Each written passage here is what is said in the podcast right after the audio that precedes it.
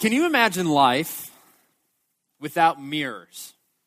Just think about it for a second. Imagine your life without having mirrors. You don't have a mirror in your bathroom to get ready with. You don't have mirrors in your car so you can see what's behind you. Think about all the things that require mirrors to work uh, cameras, telescopes. Can you imagine your life without mirrors? Uh, modern mirrors, at least as we have them today, they were invented about 170 years. Our modern mirrors, he, he took Justus von Liebig. He was a German, and he, he invented our modern mirrors. He, he took glass and silver and vacuums and all kinds of science, you know, gypsy magic. I don't get it, but here's the important part. Um, he made them accurate, clear, and inexpensive. Because before this, mirrors, they were dim, they weren't very accurate, and they were incredibly expensive. They were the luxury items of the ancient world. If you look on the screen, we've got a picture of a ancient Egyptian mirror. And you can tell just looking at it, it wasn't a high quality device. All the way back in Genesis 1, eh, eh, we learned that God made us in his image. In the image of verse 27, Genesis 1:27 says this, so God created man in his own image. In the image of God he created him, male and female he created them. God made us to be images of himself. He made us to be mirrors of him, reflecting his love, his justice, and his mercy into the world. And then he did this. He said, Hey, not only do I want you to have mirrors, I want you to have lots of kids. I want you to fill the world. I want you to fill the world with mirrors of me. He wanted to make the world like it is today, full of mirrors. But as the story continues, humanity rebels against him. They, they reject his plan. And as a result, that choice, it shattered us. Distorted, weak, dim, inaccurate, unclear, distorted mirrors of God. As we've gone through the book of Ephesians, this is what we've learned. We've seen that Jesus, by his sacrificial death and resurrection, restores us back to being clear and bright mirrors of God. And so Paul in Ephesians 5, he picks up on this idea of mirroring. In Ephesians 5 1, he writes this. He says, Therefore, be imitators of God. In other words, mirror God, reflect him into the world as beloved children. And then he goes on to, to say this. He says, And walk in love as Christ loved us and gave himself for us, afraid to be mirrors of Jesus' sacrifice to God.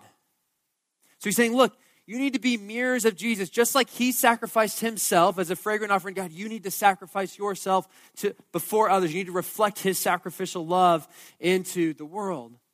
And we've got to think about this for a second because this is actually really incredible. We got to let it soak in because it's easy to forget. God took us when we were dim, broken, and inaccurate reflections of Him. He took us in our worst position and then he made us into renewed mirrors so that we were able to reflect the most well lived, most holy, most important person in human history, Jesus Christ. That's incredible. It's that calling. We get to reflect Jesus into the world. Can you believe that? Let me ask for a second. How's that going? When people look at me, when people look at you, when they look at us, do they get a clear reflection of Jesus?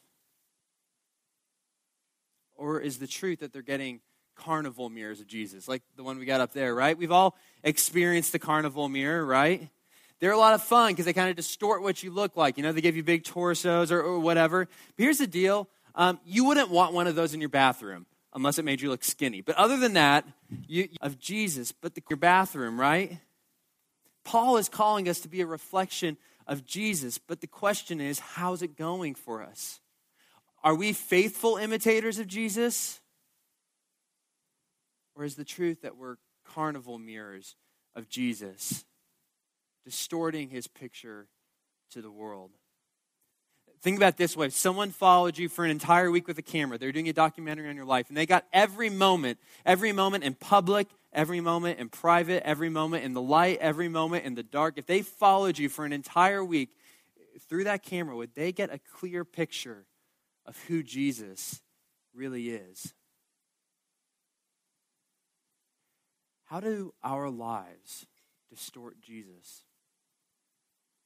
In Ephesians 5, as Paul goes on, he's going to address what he saw as one of the greatest threats to the Ephesian church's calling to reflect Jesus in the world sexual immorality. So he continues. He says this, verse 3 But among you there must not be even a hint of sexual immorality or any kind of impurity or of greed. And, and by greed here, he's actually talking about a greediness for more sexual experiences, more uh, sexual desires. He says, because these are improper for God's holy people, for God's holy people. Immorality. The greatest threats to our ability to reflect Jesus, to mirror Jesus into the world, is sexual immorality. Now, I realize this probably right about now, there's some of you who are already checking out. Because maybe this is kind of exactly what you expect to hear at a campus ministry, right? Some anti sex, anti sexuality kind of prudish message. So I want to be clear on something before we go forward. The, the Bible is profoundly pro sex. The Bible is profoundly pro sexuality. We know this because God is the one who made sex and he made sex good. Inside of our Bibles, we have a book called the Song of Solomon that's really a sex manual. Sex is affirmed in the anti sex. Okay? So you got to hear this. We are not a prudish, anti sex, anti sexuality ministry, but, but, we are sane people. We are sane, right? We know that good things, the best things, they can be abused and distorted, right? Sugar's sweet, but if all you eat is sugar, you're going to get sick. Exercise is a powerful way to get healthy, right? But if you overexercise, if you don't rest, you're going to destroy your body. Sex is both sweeter than sugar, it's more powerful than exercise, and because it's one of the most powerful experiences that we can have in this world, any imaginable that God doesn't give in to our insane cultural perspective that says, really, any imaginable expression of sex, as long as both people agree, any imaginable uh, expression of sex is okay. No, God elevates the goodness and the power of sex so high, so high that he, he sanely limits it to only the most committed and powerful human relationship a husband and a wife. You see, outside of that deep, total, lifelong, life commitment of marriage, outside of that, sex is utterly destructive nuclear fission, splitting the atom. The same is true of sex. Power cities through nuclear power plants, or it can level cities. The same is true of sex. Sex can power the marriage relationship, but outside of marriage, it levels us. So when Paul speaks of sexual immorality here, he's not talking about sex in general. He's talking about sex outside of marriage. He's describing a distortion of sex and sexuality. He's describing a carnival mirror version of sex and sexuality. For Paul, then, sexual immorality is anything with a hint of sexuality outside of sex. It says anything with a hint. Sexual fantasies to touch, some touch fee, touching uh, someone in a place that only a husband should touch, some, touching someone in a way that only a, a wife should touch, emulating sex with our clothes on, stirring up lust between brothers and sisters. These are the kinds of things that Paul is talking about with sexual immorality. He's not even talking about sexual desire. Sexual desires are a good thing. God wired us to have sexual desires. What's sexually immoral is when we don't just have the sexual desire go through the head, go, go, go through our head. It, it stops it, like a bird and it starts making a nest, starts building its place up in there. Sexual immorality is when those desires, we start acting on them with our heart. Paul was writing to mind, with our hands. Paul was writing to Ephesus, and Ephesus was a city that was being leveled by sexual immorality. At this time, this is what you need to know men were regularly encouraged, even by the most conservative of conservatives, to use prostitutes especially in worship, for pagan worship. Prostitutes were the best for that, okay? And on top of that, Roman men would often take boy child lovers. That was a normal practice at the time. Roman women, on the other hand, were encouraged to have kind of secret lovers behind the scenes. That's the world that Paul is talking to. A world where from their youth they were experiencing a lifetime of sexual distortions. And Paul knew that that wasn't going to be just easily a hard warning. He says this and turned off. So he starts with a really stern warning. This is a hard warning. He says this in verse 5 For of this you can be sure. This is tough stuff. No sexually immoral, impure, or greedy person, such a person is an idolater. None of those people has any inheritance in the kingdom of Christ and of God. Let no one deceive you with empty words that, no, those kinds of people can inherit the kingdom. Because of such things, God's wrath is coming upon the disobedient. Paul's warning here really can't be more stern. He's saying, look, we can only mirror Jesus when God is at the center of our hearts and at the center of gratification. At the, but when we're practicing sexual immorality, we're putting self gratification at the center of our hearts, at the center of our worship. That's why he calls it idolatry. He says, You are an idolater. This kind of sexual self gratification, it just it doesn't have a place in the kingdom of God. He's saying you can have your sexual immorality, you can have your distortions of sex, you can have those, but you're also going to have God's wrath in the end. I want you to remember this. Paul Who's he writing to? He's writing to people who had experienced sexual immorality and distortions from their youth, from their childhood. So here's what he's not saying. He's not saying if you've ever been sexually immoral, then the kingdom. Of God. He's not saying if you're struggling that at all. He's talking to people who probably the most of them have been sexually immoral. He's also not saying if you're struggling against, if you're fighting sexual immorality, then the kingdom of God is not for you. That's not what he's saying. This is what he's saying. He's saying if you aren't fighting against sexual immorality in your life, if you aren't violently fighting against it in your life, you will lose your life, period. And here's the reality all of us here, or at least most of us here, we, we do have to fight because our lives, everybody here, we've all been leveled by one of the most sexually distorted cultures in all of human history. I'm just going to speak for myself. I was in fourth grade the first time. Weird for me to talk about, but I'll, I'll be as honest and open as I can. Personally, I was in fourth grade the first time someone showed me pornography. Statistics now, by the way, about six or seven is becoming the average. Um, porn, you know, it, it, became an addiction in high school, like like for me and for a lot of guys. And and by the time I was getting out of high school, you know, the sexual pursuit that was basically what I was all about. And I didn't know any different because that's what I saw every other guy doing and all of this, it damaged me profoundly before I even came to college. And so when I got to college and I became a Christian, the battle against sexual immorality, it wasn't just going to be over overnight. It wasn't just going to change overnight. All of you in this room who have. So I want to say this to all of you in this room who have experienced sexual immorality in the past, who are struggling with it right now, whether you've been a Christian your whole life or you've just become a Christian in the last year. I know how you feel in this moment when you hear that warning. I know how I felt when I was in college. Like sexual sin was gravity. Like no matter how hard I pushed away, no matter what I tried to do, I felt like I kept falling towards it. You begin to feel so ashamed over time that you want to hide it, you want to deny it. Finally, you just want to give in to it. So when you hear these warnings into this, I, have got in your heart, you're already despairing. Or you're just saying, I, I can't listen to this. I, I, I've got to shut down because I can't handle this.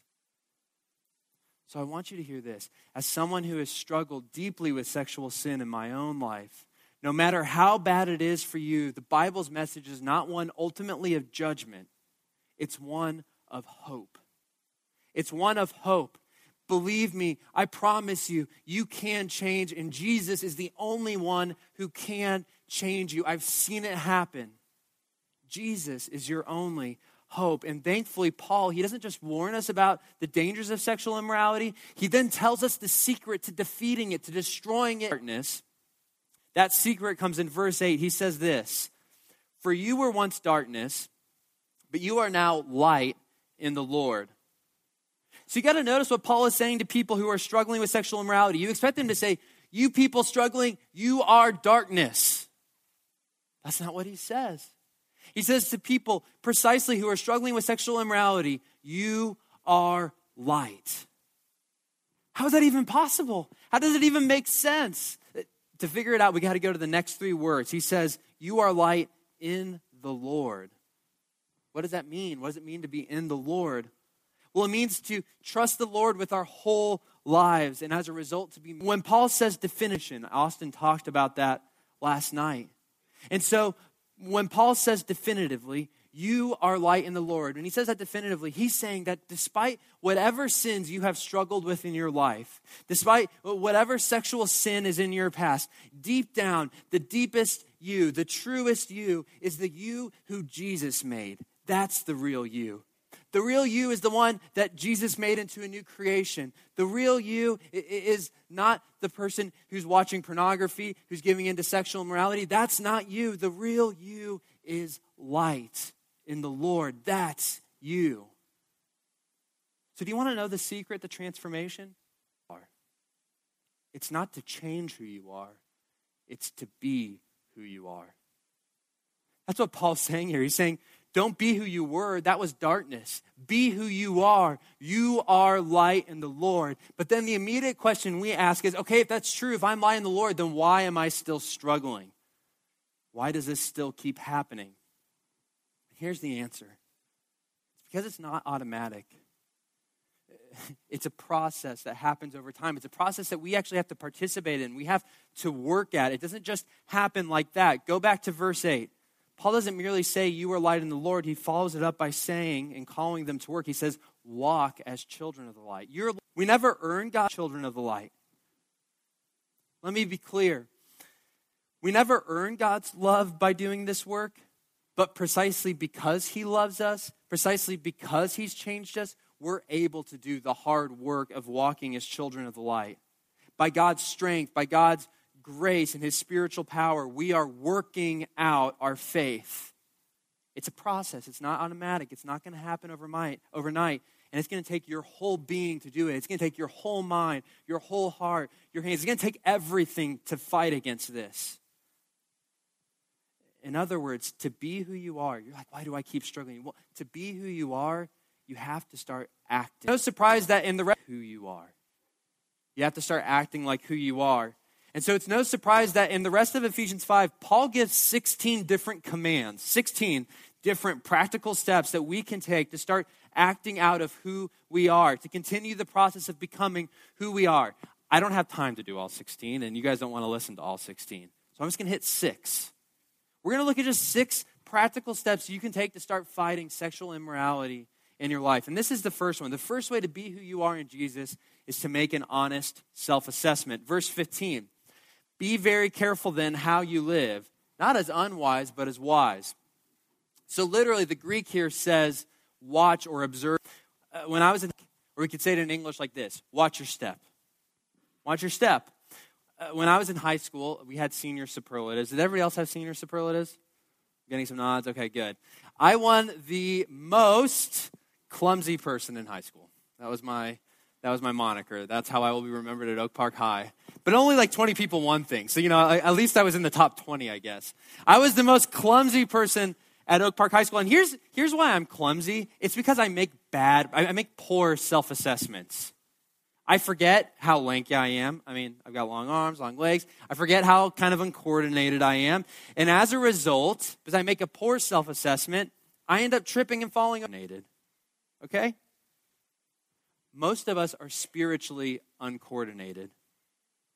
Making an honest self assessment means being honest with yourself about the things that maybe you struggle with that that person doesn't struggle with making an honest assessment of how maybe you struggle in this way, but that person doesn't struggle that way. It's making an honest self assessment of what you need to do practically in your life. So I'm just going to throw out a few ways you can start making honest self assessments. Maybe you've been struggling with, with hooking up, okay? Well, can you make an honest self assessment and ask what are the environments, what are the places that lead to that hooking up? Maybe it's going to the bars. Maybe it's Tinder. Maybe it's Netflix and chill. I one of those it is. I know what that means. I heard about it. Um, I don't know which one of those it is, but can you make an honest self assessment for a second? If you're struggling with hooking up because of those things, then maybe you need to say no.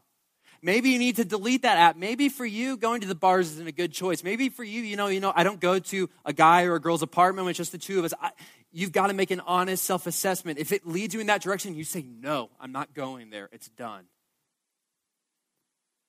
Or maybe you have a pornography problem. So let me ask you this Can you make an honest self assessment? When you watch TV shows that have nudity, graphic nudity, movies with nudity porn that night, can you make an honest self assessment? and Ask, does that actually lead me to end up looking at porn that night, the next day, later that week? If it does, then maybe you just have to make a rule. I don't watch TV shows that have nudity. Yeah, I'm sorry you can't watch Game of Thrones. That's hard, but you're going to have a pure life. I promise you, Game of Thrones is not as good as having a pure life. You got to make an honest self assessment for you. Uh, maybe, maybe it's just in your relationship. Maybe you're finding that you're, you're having sex with your boyfriend, your girlfriend. Make an honest self assessment. Can you guys just turn the time backwards and just stop having sex? If you can't, notice you're just pushing the boundary. Break up because you have to choose purity. Or maybe you're making out all the time and you notice you're just pushing the boundary one step further and further and further. Maybe the honest self assessment is saying for us, making out has to be off limits because we can't stop. We can't, we can't stop ourselves from going too far. I want to speak in particular for a second to, girls because I, I don't know why, but for whatever reason, in the last six years of college ministry experience, I've had a lot of guys try to do this with girlfriends, and their girlfriends refuse. Stop. Listen to him. Guys, exact opposite if that's what's happening with you. Stop. Listen to her. That's the first thing you can do to be who you are. Make an honest self assessment. Number two, to be, make the most, start making God centered decisions. Verses 16 and 17. Make the most of every opportunity. Why? Well, because the days are evil. Therefore, do not be foolish, but understand what the will of the Lord is. So, Paul's challenge here is to say take every moment in your life, every decision in your life, and ask this question What's the Lord's will? So maybe rather than asking the question, how far can we go and not cross the, the sexual immorality line, maybe the question becomes, how far does the perfectly holy and pure Lord Jesus want me to go? How far does he want me to go? That's how far I'll go. That's a God centered decision. Or maybe you've been pushing back utility report to a program on your computer on your phone that can filter your internet or that can send an accountability report to a friend and the reason why is because it's inconvenient, it's embarrassing. A God centered decision is saying, I'll take inconvenience, I'll take embarrassment, I'll take it. Because what I really want is purity. I'm just going to say this if you're struggling with pornography, one of the singular best things you can do is download a program like Covenant Eyes, Covenant Eyes, or Triple X Church. Get it on your phone, get it on your laptop, Guys, girls, do it. Get it on your. It's one of the best decisions you will ever make. It's like putting. Think about making a God pornography. It won't totally solve your problems, but it's a huge step you can take. Please think about making a God centered decision on this one for you if this is something that you're really deeply struggling with. Number three, to be who you are, you've got to starve yourself of sexual immorality. Verse 11 he says, have nothing to do with fruitless deeds of darkness. Starve them out, but rather expose them. One of the best pieces of advice I ever heard a professor give at Covenant, at my seminary, about the issue of sexual immorality was this. He said, starve it. Starve your eyes of anything that is sexually impure. Starve your heart of anything that is sexually impure. Starve your mind of anything. You might not realize this, sexually impure. And this actually makes a lot of sense with brain science, by the way. You might not realize this, but every time you give in to a sexual, to, to a lustful thought, you, it's like it's like marching. A, if you ever uh, uh, if you ever want to make like a trail in the woods, do you know what you do? You walk down the trail back and forth, back and forth, and the more you walk on it, the deeper the trail gets, and the more permanent it gets. That's exactly what happens in your brain every time you lust. That trail becomes more and more and more well trod, more and more permanent, and it becomes more and more hard to stop taking it. The first time you try to starve sexual immorality in your heart, you're going to be cutting a be really hard. It's going to be like you're bushwhacking. It's, it's going to be tough going, okay? But the more and more you say no, the more and more you starve, the more and more that trail becomes well trod. You can take it. The old trail starts getting overgrown and it becomes less appealing to you over time. Starve it out even the most minor things, whether it's just a, a lustful glance at someone's body, a lustful word about how they look, those are the, maybe the most critical things to starve out. Starve them out. And Paul says another great way to starve them out is to expose them. By exposing them, he means confessing them. So let me just ask this if you're struggling with sexual immorality, to, and that life who, who you are consistently, regularly confessing your struggle to. And not just confessing the big stuff like I, I looked at porn, I mean, my girlfriend did this, the, the small stuff down to the I, I stared at that girl for too long. Do you have someone who you can confess with on a regular basis? If you don't, I'm going to encourage you to find that person. I'm going to give you a bizarre suggestion here. If this is a big struggle, you might need to find someone who you can share with, but they're not going to share their struggle with you. They might be struggling, but they're not going to share it with you. And here's why. What happens is sometimes when two people start sharing their struggles, they start kind of embracing the fact that they're both messing up and it's not a big deal. So there might actually be some wisdom in finding someone maybe can encourage you and walk, or maybe it's just a friend who you can confess to, who maybe doesn't confess back, but can encourage you and walk alongside you. Number four, you can't just starve it out. You've got to actively fill yourself up with the Spirit. Think about it like this it's like grass and weeds, okay? I've got a lawn in front of my house, like most houses, unless you're in Arizona. And I'm pretty diligent about ripping up weeds whenever I find them. If I see them, I'll rip them right up. But here's the problem the weeds keep on growing. It doesn't matter how many times I rip them up, they just come right back out. So I was talking to a friend who's good with lawn stuff, and he told me the secret to killing weeds you, you do have to rip them up, you have to starve them out, but you have to grow a strong lawn.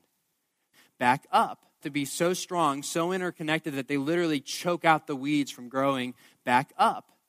That's exactly what we've got to do. It's not enough just to starve out the lust. We have to do that, but we have to fill ourselves up with something new. Grow a network of God's Spirit so strong that lust can't grow up. Paul puts it like this He says, Be filled with the Spirit. Get that strong network. Fill yourself up with it by speaking to one another with psalms, hymns, and songs from the Spirit Sing and make music from your heart to God. Always give thanks to God the Father for everything. In the name of our Lord Jesus Christ. You might not realize it, but singing is a great way to kill lust. It is. Instead of having images of naked women, he's singing in your head, have Jesus songs in your head. That, that's what Paul's saying here. I know it sounds weird, but he's, he's sing the songs to yourself. And don't just do that if you're struggling using your body in sexually immoral ways, put your body in places where people will pray for you and they will sing spiritual songs to you and they will walk beside you as friends and study the word with you.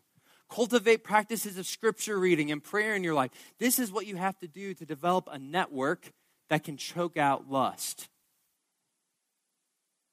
Number five, to be who you are you have to change your language about sex. Paul says this Nor should there be obscenity, foolish talk, or coarse, dirty joking, which are out of place, but rather r- ridiculous. So I'm just going to admit on this one. I feel a little bit uh, ridiculous, ridiculous, ridiculous teaching on this because this is an area that, if I'm going to be honest, I, I think I fall short in um, and that I personally struggle with. And in fact, as I was reading through these verses, I was really deeply challenged because here's what I think Paul's getting at. When you make dirty jokes, whether it's just with the guys or with girls or with both, when you make dirty jokes, you blunt the severity of sexual sin. You minimize the gravity of sexual sin. And as a result, you slowly open up, because it doesn't seem like a big deal because you're joking about it, you slowly open up the door to sexual immorality. You might say, Well, I'm not struggling with it instead of opening up the door for a friend who is. Instead of having coarse joking be what characterizes our words, Paul says, let it be thanksgiving. When the dirty jokes are going, it might feel weird and you might look a little weird, but maybe the right response is to say, what's something that I can say positive in this situation? What's something I can give thanks for? What's something I can encourage this person who I'm talking to? If you want to tell jokes, tell self deprecating jokes. Try, try to change the conversation. But Paul's point seems to be everybody's laughing. I don't want to make fun of myself. That's the best. Just make fun of yourself. That's a good thing to do if you can't laugh yourself. But here's, here's the deal instead, thanksgiving. Learn how to. This is my that direction. Finally, number six this is my final and, and, maybe my biggest appeal to you because it's not talked about enough in Christian circles. We think about this battle against sexual immorality as something that we do by ourselves or maybe with one other or two other friends. View this as a group project. View fighting sexual immorality as a group project. I, I, started a freshman small group five years ago. They've all graduated now. But on the first meeting we had, I said this to them I said, You might not realize it, but my purity will affect your purity. We kind of get that, right? Like leaders are going to affect the people they're leading. We kind of agree with that. But then I turned around and said, But also, I want you to know this every guy in this room is going to affect my purity. And your purity is going to affect the purity of every guy in this room. We are now interconnected. We don't know each other. It's our first meeting. But from this point forward, we are interconnected. You might not know everybody in this room, but we are interconnected. I say this because it's clearly what Paul teaches, but I also say it because I've seen this happen in my own life in a negative way. When I was in college, my junior year, I had a friend named Jane. That's not her real name. Um, this is enough years ago that I, I, don't think I would be revealing anything about who she was.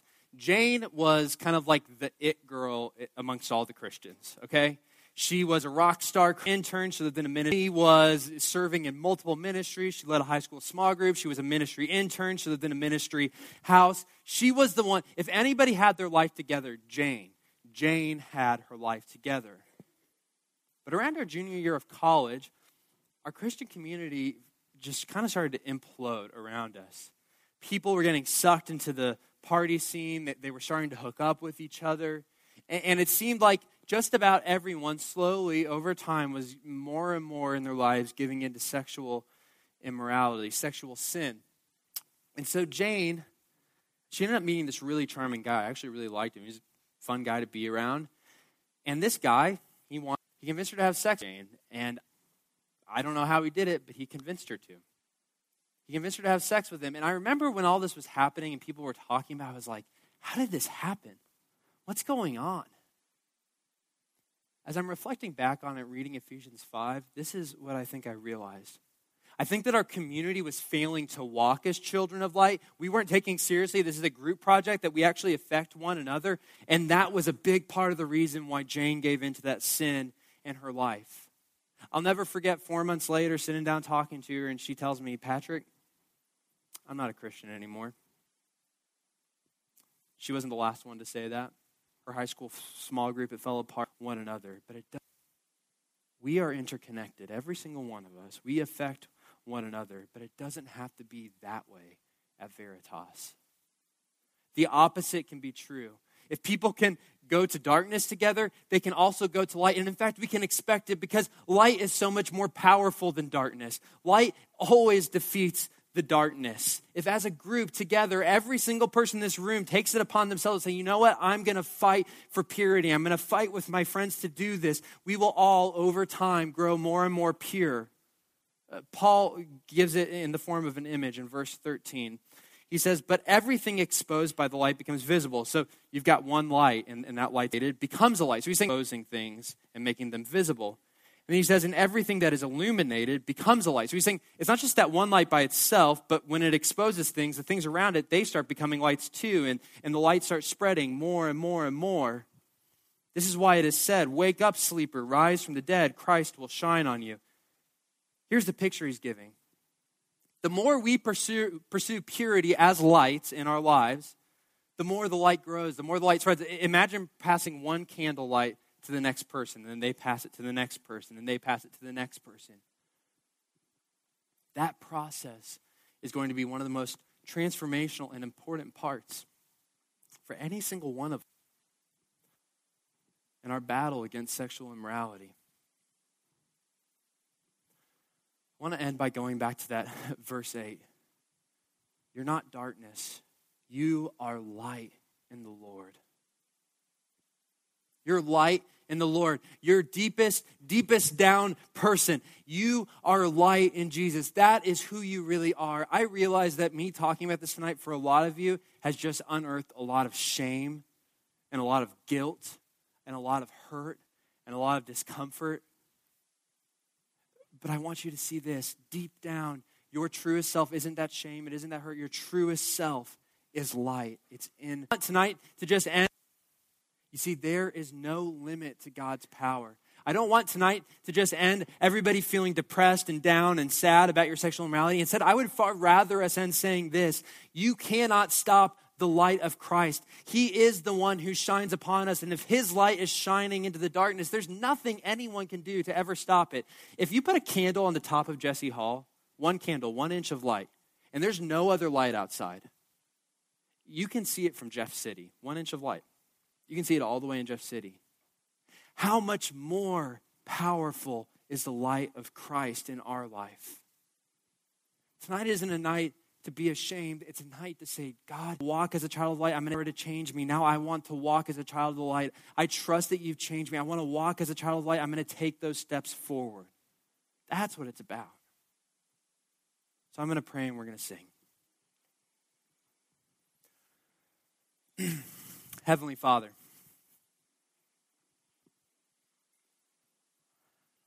we all confess, every single one of us, that in some way, in some capacity, we have been marred by the sexual immorality in our culture. We've been wounded by it. We need your healing. But what we confess is that we've also partaken in it. We've been the ones who have wounded others. We've been the ones who have wounded ourselves, pretended like we were dark. Jesus, we confess all of the ways that we have pretended like we were darkness when we were really light. We confess every act of sexual immorality in our lives, but we turn to you and we ask that your Spirit would help us to believe that the deepest, downest, truest part of who we are is that we are light. We are light in you. So, Jesus, we ask that you would give us the power to fight sexual immorality. We ask that tonight we would not leave ashamed, but hopeful that your light can change us. Jesus, we pray these things in your name. Amen.